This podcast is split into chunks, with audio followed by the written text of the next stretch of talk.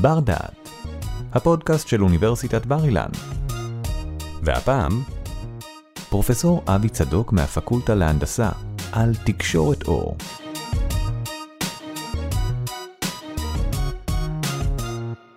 ב-40 שנה האחרונות, תקשורת לטווח ארוך היא באופן כמעט בלעדי באמצעות אור. וזו תקשורת מאוד מוצלחת. אנחנו יכולים להעביר היום הודעות, תמונות, סרטים, לכל מקום, באופן מיידי, אה, הודות לשימוש הזה. איך זה עובד? איך אנחנו יכולים לקחת את האור שאנחנו רואים או דומה לו ולהשתמש בו כפלטפורמה כל כך מוצלחת לתקשורת ולהעביר מידע. זה הנושא, בואו בוא נעסוק בפרק הזה.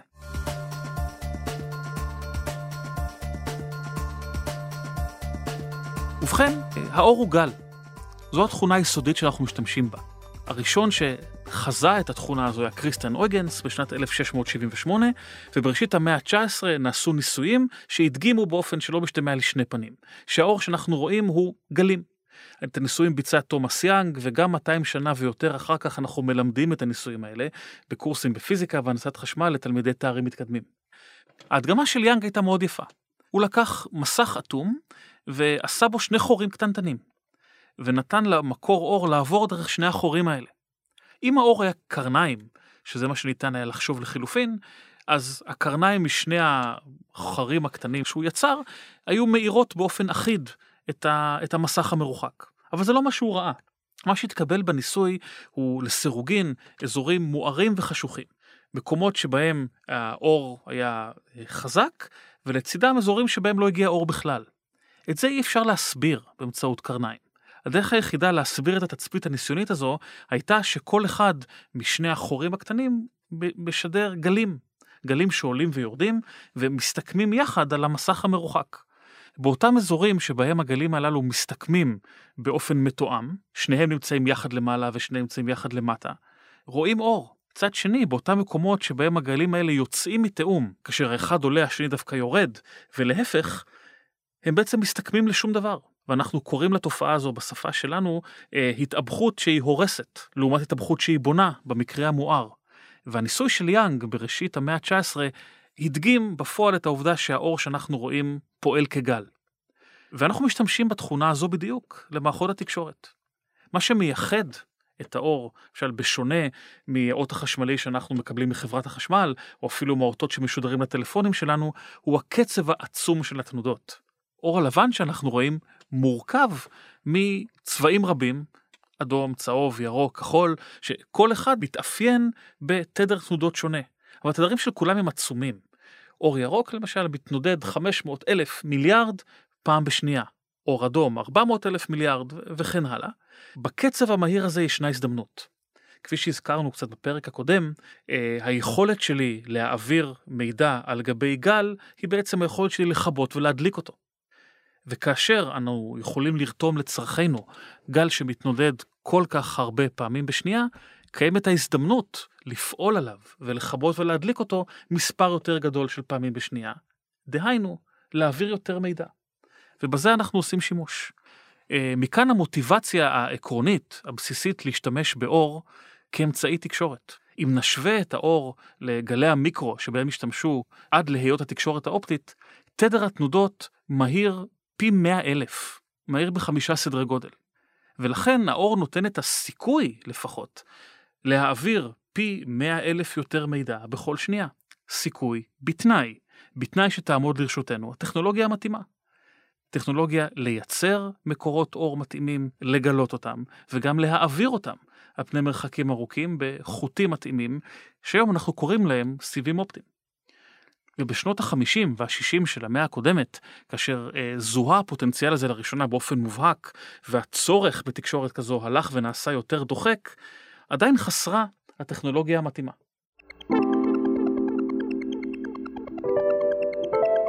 בפרק הזה אני, אני אתייחס לשתי פריצות דרך טכנולוגיות מרכזיות, ששתיהן אה, זיכו את ממציאיהן בפרסי נובל לפיזיקה. האחת היא מקור הלייזר, והשנייה היא הסיב האופטי. מה זה לייזר? חושב שכל מי שראה סרט של מלחמת הכוכבים יודע לענות על זה, לא צריך לעסוק בתקשורת אופטית. מדובר על מקור אור שהוא חזק ומכוון ועוצמתי, אבל בעיקר כזה שיש לו צבע אחד ויחיד. האור שבנורת פלורסנט או אור השמש הוא לבן, מכיוון שיש בו הרבה תדרים יחד. לייזר הוא לא כזה. מקור לייזר מוציא תדר אחד ויחיד, או לפחות טווח מצומצם של תדרים. למה זה חשוב? בואו ננסה לבחון איך מתקדם אור בתוך כל תווך שהוא. סיב אופטי, או אפילו סתם עדשה או פריזמה מזכוכית. ומה שקובע כיצד האור מתקדם הוא תכונה של החומר שמכונה מקדם השבירה שלו. מקדם השבירה קובע למשל באיזה כיוון יישבר אור שנכנס לתווך. מקדם השבירה קובע אה, מה תהיה מהירות ההתקדמות בתוך תווך. מסתבר שמקדם השבירה הזה איננו מספר יחיד. מקדם השבירה של צהוב, אדום, ירוק, כחול הוא שונה. כאשר אנחנו שולחים אור לבן לתוך איזשהו אלמנט אופטי, סיב או אחר, הוא למעשה מתפזר למרכיביו. כי כל תדר שקיים בתוך האור הלבן הזה, מתקדם לו במהירות אחרת. עכשיו בואו נחשוב על מערכת תקשורת, ששולחת אותות מאוד מאוד מהירים. מדי שנייה אנחנו שולחים מיליונים, מיליארדים, עשרות מיליארדים של ביטים, אחדים ואפסים. מה יקרה אם כל ביט כזה יורכב מאור לבן? מרגע שיתקדם לאורך הסיב, אז האדום שבתוך הלבן יתקדם מהר, והירוק שבתוך הלבן לאט קצת יותר, והכחול עוד יותר לאט, ולאחר דרך מספיקה, נגיע למצב שבו, למשל, החלק הכחול של הביט הראשון ידרוך על החלק האדום של הביט השני. בצד השני יתווצר בלבול, מכיוון שאנחנו לא נוכל יותר אה, לקשר באופן מובהק את זמני ההגעה של הביטים השונים. אם אין להם גבולות ברורים, אם האור שנשלח כחלק מביט אחד דורך בזמן וחופף לאור שנשלח בביט שקדם לו, או ביט שיצא אחריו, היכולת לגלות את המידע הולכת לאיבוד. על פני סיבים של מאות, אלפי, עשרות אלפי קילומטרים, לא ניתן לתמוך במספר מהירויות שכאלה. אם אנחנו נשלח בתוך כל פריט מידע רכיבי אור רבים שמתקדמים במהירויות שונות זו מזו, הם ידרכו זה על זה, והיכולת לפענח את המידע תאבד. לכן, כדי לשדר מידע לטווח רחוק, עלינו להשתמך על מקורות אור ששולחים תדר אחד ויחיד, או צבע אחד ויחיד. זה מה שאנחנו מכנים לייזר, אבל לפני שנות ה-60 לא היה מקור כזה.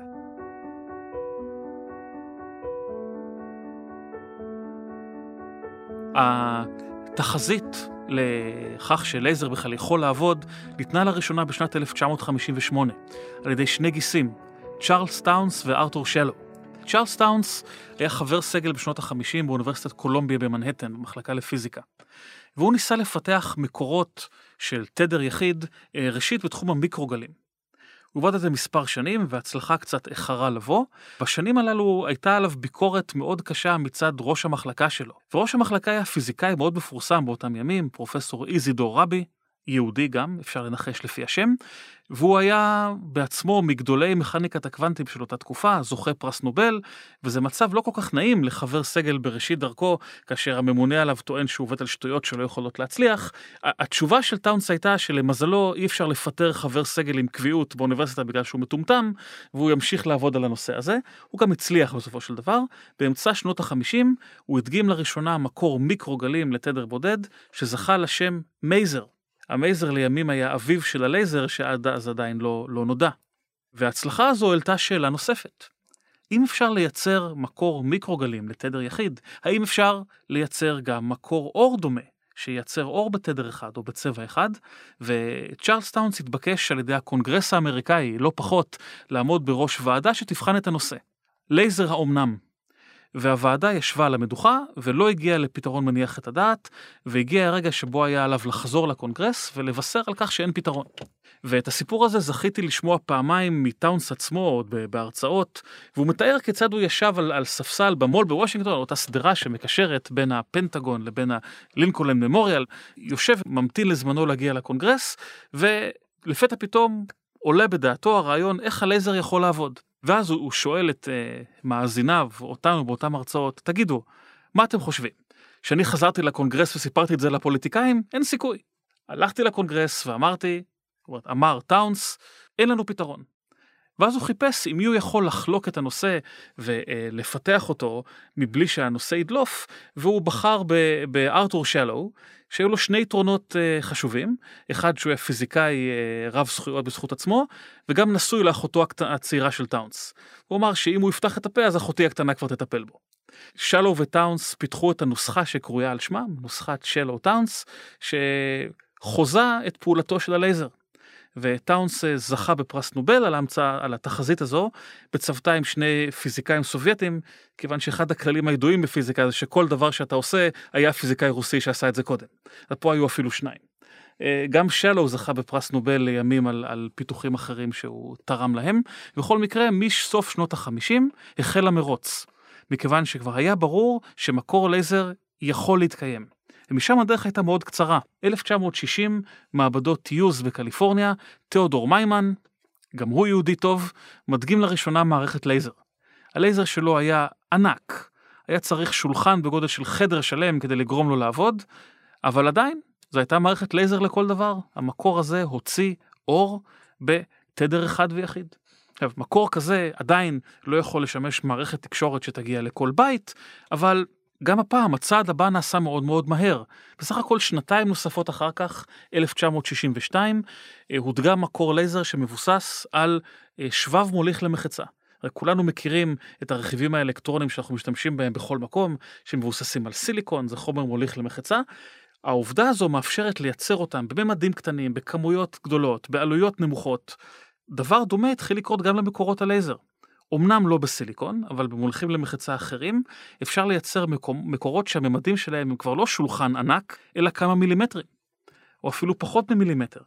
ומרגע שזה החל, אפשר היה להתחיל לחשוב ברצינות על מערכות תקשורת שמשתמשות באור. את הלייזרים על בסיס מוליך למחצה הומצאו על ידי פיזיקאי רוסי נוסף, ז'ורס אלפרוב, שגם הוא זכה בפרס נובל. רק כדי לסגור את הסיפור על טאונס, בשנת 2016, ה-Optical Society of America, החברה האמריקאית לאופטיקה, הכריזה על שנת האור הבינלאומית. וזה גם הייתה 100 שנה לפעילות החברה, ומי שאמור להיות כוכב החגיגות היה צ'ארלס טאונס, הוא קצת קלקל אותם כשהוא נפטר בינואר אותה שנה בגיל 99. הוא המשיך לעסוק במחקרים גם באופטיקה וגם באסטרונומיה אה, עמוק לתוך שנות התשעים של חייו. גם אלפרוב, שזכה בפרס נובל על המצאת הלייזר המוליך למחצה, נפטר השנה, 2019, בהרבה מעל גיל 90. וזה מעניין לראות עד כמה מהענקים האלה אה, זכו לתוחלת חיים מאוד מאוד ארוכה, אני חושב שיש פה משהו שהוא מעבר למקריות. למרבה הצער זה משליך קצת פחות על פיזיקאים בינוניים מהם. נחזור ללייזר. לראשונה, אנחנו מחזיקים בידינו מקור שמסוגל לפלוט אור בתדר אחד ויחיד. וזו דרישה הכרחית לתקשורת אופטית. אבל זה לא מספיק. צריך גם להוליך את האור הזה ממקום למקום, על פני קילומטרים, מאות קילומטרים, אלפי קילומטרים. אי אפשר פשוט לשלוח אותו באוויר. דבר אחד שיקרה לו זה שהוא יתפזר. אם אנחנו שולחים אלומת אור ממוקדת לטווח קצר, אה, חוקי העקיפה של הגלים אה, יגרמו לכך שה... לאחר מרחק מספיק גדול, הפיזור יהיה על פני שטח פשוט גדול מדי. בעיה נוספת היא בליעה באטמוספירה. חלקיקי אבק, מים, לכלוך, גורמים לכך שהאור נבלע ומתפזר אה, הרבה לפני שהוא מגיע ל- ליעדו. כאשר אתם יוצאים החוצה מהבית ופוגשים רעות לקויה, זו בדיוק אותה רעות לקויה שתפריע למערכת תקשורת לעבוד. לכן אנחנו לא יכולים להסתמך על משלוח של האור באוויר ממשדר למקלט. אנחנו צריכים צינור מתאים, שימנע מהאור להתפזר החוצה לסביבה, אבל מצד שני יהיה לכשעצמו שקוף מספיק כדי להגיע רחוק. וכאן נכנסים לתמונה הסיבים האופטיים. סיב אופטי הוא בסך הכל צינור של זכוכית שנקראת סיליקה, זה סוג מסוים של זכוכית, ובהסתכלות עליו הוא לא נראה כמו משהו מרשים במיוחד.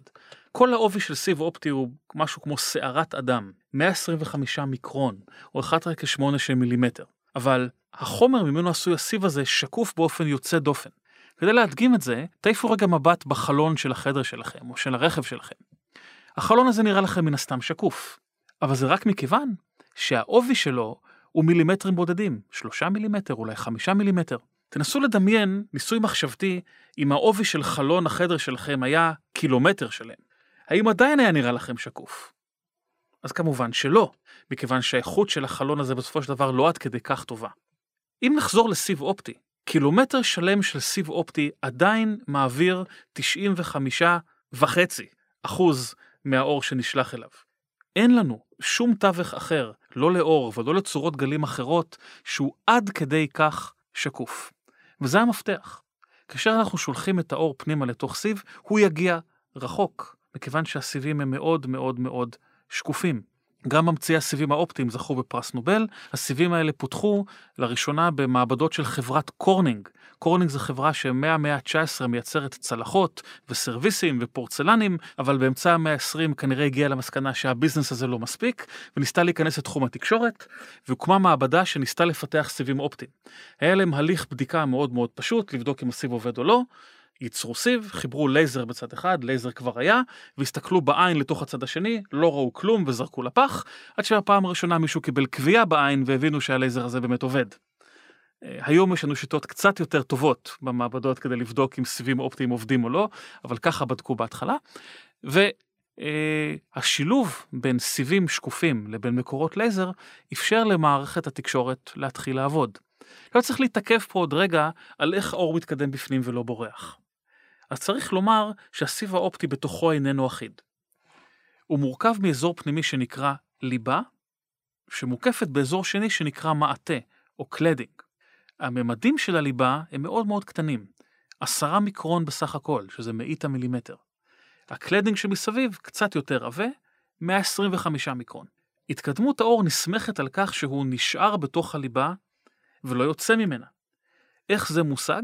על ידי הפרש במקדמי השבירה. בייצור הסיב דואגים לכך שמקדם השבירה בתוך הליבה יהיה יותר גדול ממקדם השבירה שבקלדינג. במצב כזה, אור שמשודר מראש לתוך הליבה עשוי להישאר בפנים. את זה אפשר להבין על ידי התקדמות של קרניים.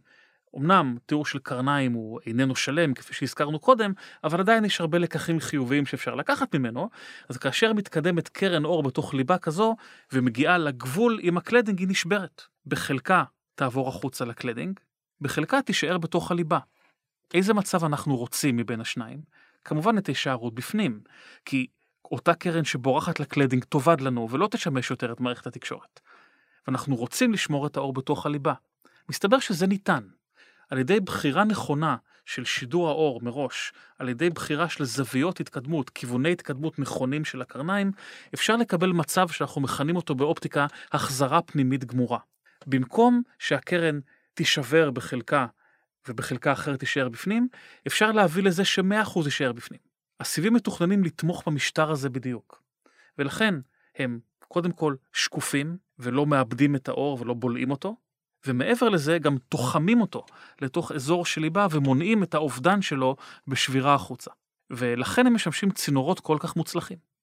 אבל האם זה מספיק? סיפרתי לכם קודם שקילומטר אחד של סיב משאיר לנו 95% מהאור ששלחנו. זה אומר שאחרי שני קילומטר יהיו לנו 90%, ואחרי שלושה קילומטר יהיו 86%, ואחרי 100 קילומטר, אם נעשה את החישובים המתאימים, יישאר בסך הכל אחוז אחד. ומערכות התקשורת שמשמשות אותנו מגיעות להרבה יותר מ-100 קילומטר, גם לאלף וגם לעשרת אלפים, אז ברור שבכל זאת יש כאן בעיה. עם כל הכבוד לשקיפות המופלאה של הסיבים האופטיים, היא לא מספיקה כדי להגיע לאלפי ועשרות אלפי קילומטרים. לכן הומצאו מגברים אופטיים.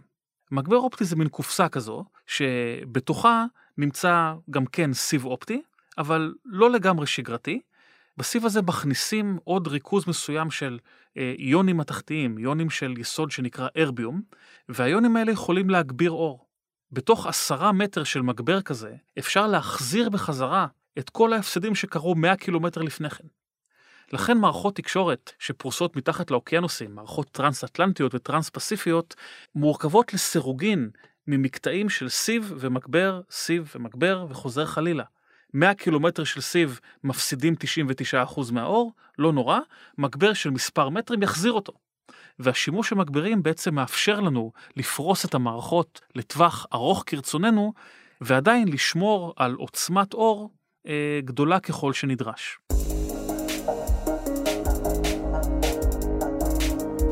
אבל מהן המגבלות של תקשורת אופטית? האם אפשר להעביר כל קצב מידע? לכל מרחק? מצבנו היום לא רע. אה, מערכות תקשורת אופטית בחזית הטכנולוגיה יכולות להעביר 50 טרה ביט לשנייה, 50 אלף גיגה ביט לשנייה, לטווח של אלפי קילומטרים. כאשר החלה התקשורת האופטית בשנות ה-70, 80, 90, אה, הקצב הזה נראה אסטרונומי, נראה אינסופי. 50 אלף גיגה ביט לשנייה ודאי מספיק לכל העולם עד סוף הדורות. אבל כאשר פותחו המערכות האלה לראשונה, הם נבנו כדי לתמוך בשיחות טלפון. אף אחד עוד לא חזה את יוטיוב, אף אחד עוד לא חזה את גוגל, וכאשר בוחנים לפרטים את הביקוש שיש כיום למידע, מגיעים למסקנות מפתיעות. קצב הגידול בביקוש של כולנו, כאשר כל אחד מאיתנו מחובר לוידאו כל הזמן, אה, הולך ומדביק את הקיבולת של מערכות התקשורת גם המתקדמות ביותר. אם 50 טרה ביט לשנייה על גבי סיב בודד נראה כמו קיבולת אינסופית לפני אפילו עשר שנים, זה בכלל לא המצב היום. עם התחזיות של התפתחות הטכנולוגיה לצד התפתחות של ההתקדמות בביקוש ובדרישה, חוזות התנגשות. החשש הוא שתוך מספר לא גדול של שנים, הביקוש לתקשורת ידביק את הקיבולת של מערכות התקשורת האופטית, ואולי לא נוכל לעמוד בו. מגבלה ראשונה מקורה במגבירים. אה, המגבירים האופטיים שהזכרתי קודם לכן הם מאוד מאוד יעילים, אבל הם מתאימים לתדרים מאוד מסוימים של אור. הם מתאימים ל... אה, אם תרצו, צבעים מאוד מסוימים של אור. הם תקפים לתדר שבין 191 טרה הרץ עד 195 טרה הרץ פחות או יותר, לא יותר ולא פחות. אם אנחנו ננסה לחרוג מתוך טווח התדרים הללו, אה, אין לנו הגברה מספיק טובה. אז אנחנו נתקעים, פחות או יותר, עם משאב תדרים של 4 טרה הרץ כדי להעביר עליו מידע. כמה מידע אפשר להעביר על טווח תדרים כזה? בהסתכלות אה, אולי פשטנית, בכל הרץ אפשר להעביר ביט מידע אחד כל שנייה. שימוש פשוט באחדים ואפסים, כיבוי והדלקה, מציב מגבלה של 4 טרה שווה 4 טרה ביט לשנייה. אפשר להשתפר יותר אם נגיע להסכם שונה בינינו. במקום להעביר בכל סימבול 1 או 0, אה, אני ארחיב את האלף-בית שלי כך שיכיל 0, 1, 2 ו-3, ואני אבחר מבין 4 רמות. אם אני אצליח לעשות את זה, אז בכל סימבול העברתי לכם שני ביטים. ואז 4 טרה הרץ הופכים להיות שווים 8 טראביט לשנייה. אולי אפשר להתקדם עוד, אולי נרחיב את האלף-בית שלנו כך שיכלול 8 רמות. 0, 1, 2, 3, 4, 5, 6 ו-7. ואם נגיע להסכם כזה, לפרוטוקול כזה, נצליח להעביר על פני אותם אה, 4 טרה הרץ, נצליח להעביר 12 טראביט לשנייה. וכן הלאה וכן הלאה. האם אפשר לשחק את המשחק הזה בלי סוף? לצערנו לא. מכיוון שעכשיו בואו נחשוב על המקלט. המקלט צריך לקבל החלטות. הוא צריך להבדיל בין סימבול אחד לסימבול אחר. כאשר פרוטוקול התקשורת בינינו מבוסס על 0 ו-1, המשימה של המקלט פשוטה. ויהי אור ויהי חושך. להבין אם התכוונתי להעביר אור או התכוונתי להעביר כלום. אם אנחנו עוברים לדבר במונחים של 0, 1, 2, 3, נניח, ההחלטות יותר עדינות. האם כמות האור שהגיע מייצגת 1 או 2 או 3? אה, צריך, צריך להחליט. ובעולם מושלם ההחלטות האלה ניתנות לביצוע ללא שום שגיאה, אבל בעולם האמיתי יש רעשים. המגברים שאנחנו משתמשים בהם תורמים רעש. המקלטים שלנו שממירים אור לייצוג אלקטרוני בחזרה תורמים רעש. אז אותו מקלט שיושב בצד המרוחק וצריך להבדיל בין 1 ל-2 או בין 2 ל-3, מקבל החלטה בנוכחות רעש. וכאשר זה המצב, הוא גם עלול לטעות. וכאן מגיע הקנס של אותם פרוטוקולים מתקדמים יותר. כי ההחלטה בין 0 ל-1 היא קלה, ההחלטה בין 0, 1, 2, 3 עדינה יותר. ההחלטה בין 8 רמות, 16, 64 רמות, הופכת ונעשית יותר ויותר עדינה. לכן, אם אנחנו ננסה להעמיס יותר אפשרויות, להעמיס יותר ביטים על פני כל יחידת רוחב סרט, אנחנו מקשים על המקלט. וכדי שהוא בכל זאת יעמוד במשימתו, אנחנו צריכים לדאוג שהרעש יהיה מספיק נמוך והאות יהיה מספיק חזק. אנחנו בהנדסת חשמל אה, מאוד אוהבים את המושג שנקרא יחס אות לרעש, או signal to noise ratio, SNR. זה מושג שמבטא כמה חזק הסיגנל וכמה חלש הרעש, ואפשר לקשר בין יחס האות לרעש לבין הקיבולת. אפשר להעביר בכל סימבול 1, 2, 4, 8 מיליון ביטים שונים, ובלבד שיחס האות לרעש מספיק גבוה, כדי שהמקלט יוכל לקבל החלטות. כך שהמרוץ הופך להיות מרוץ ל-SNR, מרוץ ליחס אות לרעש, איך משפרים אותו? יש בדיוק שתי דרכים, או יותר סיגנל או פחות רעש. אני מצטער אם זה נשמע מאכזב, אבל זה הכי טוב שהגענו בחמישים שנה. אז בואו בוא נתחיל מרעש. האם אפשר להחליש אותו? לא, מכיוון שהמגבירים האופטיים שלנו בלתי נמנעים. בלעדיהם, אחרי 100 קילומטר, כאמור, הפסדנו 99% מהסיגנל, ומרגע שהשתמשנו בהם, אנחנו צריכים לחיות גם עם הרעש שהם מייצרים. ומכניקת הקוונטים אומרת לנו שאי אפשר להנמיך את הרעש הזה להיות יותר קטן ממה שכבר הגענו. כך שאנחנו פועלים היום בגבול הרעש המינימלי שאפשר לקוות אליו. אפשר לפסול את הכיוון הזה. אוקיי, אם לא פחות רעש, אולי יותר סיגנל, בואו נחזק את הלייזר. הלייזר שאנחנו שולחים בצד המשדר מוציא הספקים של מיליוואט, עשרה מיליוואט, אולי נגביר אותו, ואט, קילוואט, איפה הגבול? אז גם כאן יש גבול, כי מסתבר שהסיב מתמרד. כאשר אנחנו שולחים הספק גדול יותר ויותר, במקום לעבור באופן שקוף בסיב, הסיב הופך אטום. חלק מההספק הזה מוחזר, חלק מההספק הזה מתפזר, חלק מההספק הזה מתרגם להיות פתאום גלי קול בסיב בכלל, כל מיני דברים מאוד מאוד מוזרים שאנחנו לא מצפים אליהם. בפועל, מעבר להספקי שידור של עשרות מיליוואטים בסך הכל, לא ניתן. לא ניתן לשלוח הספק חזק, מכיוון שהסיב לא יעביר אותו באופן המהימן והפשוט שעליו אנחנו מסתמכים. אז מאחר ואי אפשר לחזק את הסיגנל, ומאחר ואי אפשר לצמצם את הרעש, המשמעות היא שקיבולת הערוץ מוגבלת. בכל סימבול, בפועל, אי אפשר להעביר יותר מאשר חמישה או שישה ביטים לשנייה. ואם נעשה עכשיו את החשבון, ארבעה טרה-הרץ שניתן להשתמש בהם בתוך מגבירים אופטיים, עם חמישה או שישה ביטים בכל סימבול, מציבים אותנו על קיבולת של כמה עשרות טרה ביטים לשנייה על גבי הסיב האופטי כולו. ואם להתוודות על האמת, אין לנו היום כקהילייה אה, רעיון טוב איך לשפר את זה. יש לנו כמה רעיונות רעים. רעיון רע אחד הוא לסלול הרבה מאוד סיבים אופטיים, אחד ליד השני ליד השלישי, וזה מחזיר אותנו לפרק הראשון, לקו הרקיע של ניו יורק בשנת 1887 לפני הסערה, כשכל התשתיות האלה קרסו. ואנחנו כבר למדנו את הלקח של להניח עוד ועוד ועוד קווים, זה פתרון לא מוצלח במיוחד. הפתרונות הרעים, הקצת פחות רעים, שאנחנו שוקלים, הוא כיצד לשים בתוך הסיב האחד מספר רב של ליבות. במקום ליבה אחת, שבע, או תשע עשרה, או מספר אפילו יותר גדול, ואז התקווה היא שכל ליבה כזו לכשעצמה תוכל לשאת מידע שלא תלוי בליבות האחרות. הנושא הזה נקרא Space Division multiplexing, space במובן מקום, division חלוקה, multiplexing ריבוב של מידע זה לצד זה, ובאופן הזה Space indeed is the final frontier. זה דרגת החופש האחרונה שנותרה לנו בתוך הסיבים. יש הרבה מאוד קשיים עם הפתרונות הללו, יש הרבה סיבות וביקורת מדוע הם פתרונות רעים, אבל אה, יש הסכמה לפחות על דבר אחד, שאין לנו היום פתרון טוב יותר.